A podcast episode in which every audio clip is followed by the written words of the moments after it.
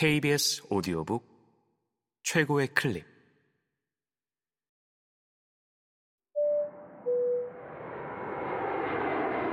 KBS 오디오북. 슬픔은 원샷 매일이 맑음. 김한솔 지음 성우 이창현 읽음 맹학교가 내게 가르쳐 준 것. 일반 학교에서 특수학교로 옮기기로 했을 때 특수학교는 내가 다니던 학교와 많이 다를 거라 짐작했다. 학교는 공부만 하는 곳이 아니라 친구들과 다양한 일을 함께하며 추억을 쌓아가는 공간이라고 생각하는데 특수학교는 그렇지 않을 것 같았다. 시력을 잃기 몇 년 전, 내가 입학한 맹학교 친구들이 TV에 나온 걸 본 적이 있다. 다 같이 노래를 부르는 학생들. 그걸 보며 눈물을 흘리는 연예인들의 모습이 번갈아 화면에 담겼다. 노래가 끝난 뒤에도 학생들은 밝게 웃으며 인터뷰를 했지만 사람들은 계속 울고 있었다. 방송을 보고 난 뒤 내가 느낀 건 학생들이 참 착하구나 정도가 다였다. 이런 기억들로 알게 모르게 시각장애인 학교에 대한 선입견이 쌓여 있었나 보다. 입학을 앞두고서는 과연 내가 그곳에서 잘 지낼 수 있을까? 하는 생각에만 휩싸였다. 일단 재미가 없을 것 같았고 어둡고 우울한 분위기일 것 같았다. 그동안 내가 바라온 학교 생활, 특별한 추억은 기대하지 말고 3년 동안 죽었다 생각하고 공부만 하자. 마음 먹었다. 너무 공부만 해서 힘들고 외롭다 느껴지면 나를 이곳으로 이끌어준 선생님과 한 번씩 대화를 나누면 되고 그러다 보면 3년은 금방 갈 거라고 마음을 다잡았다. 그렇게 입학 전부터 일어나지도 않은 일까지 걱정하며 철저히 3년간의 계획을 세우고 있었다. 그리고 그 계획은 전혀 내가 예상한 대로 흘러가지 않았다.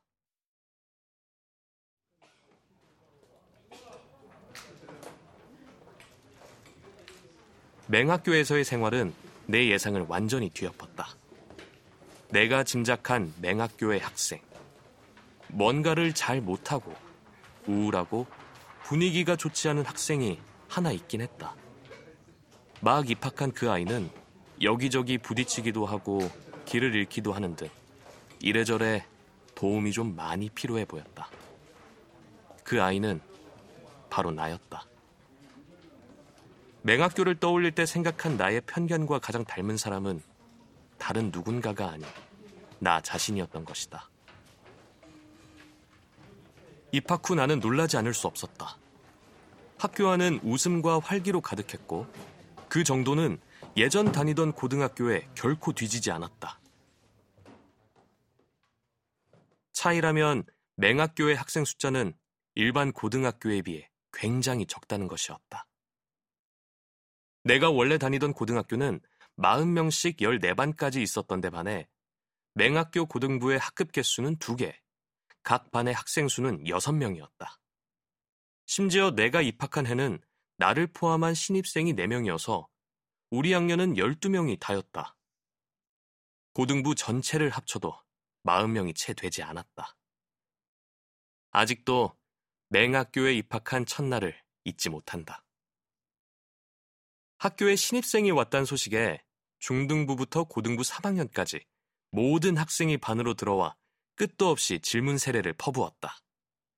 다들 어찌나 말도 빠르고 에너지가 넘치는지 나는 제대로 대꾸도 못하고 멍하니 이 낯선 상황을 마주하고 있었다.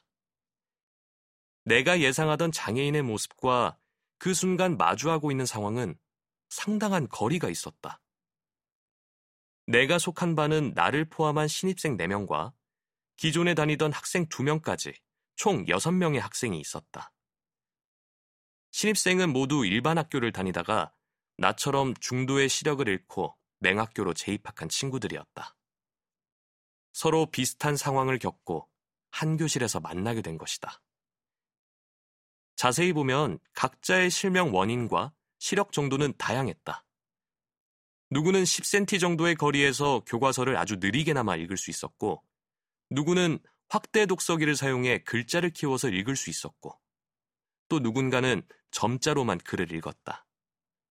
내 경우 10에서 15cm쯤 거리에 사람이 있다 없다 정도를 구별하고 빛을 감지해 눈앞에 뭔가가 움직이는 걸 알아챌 정도의 시력을 갖고 있었다.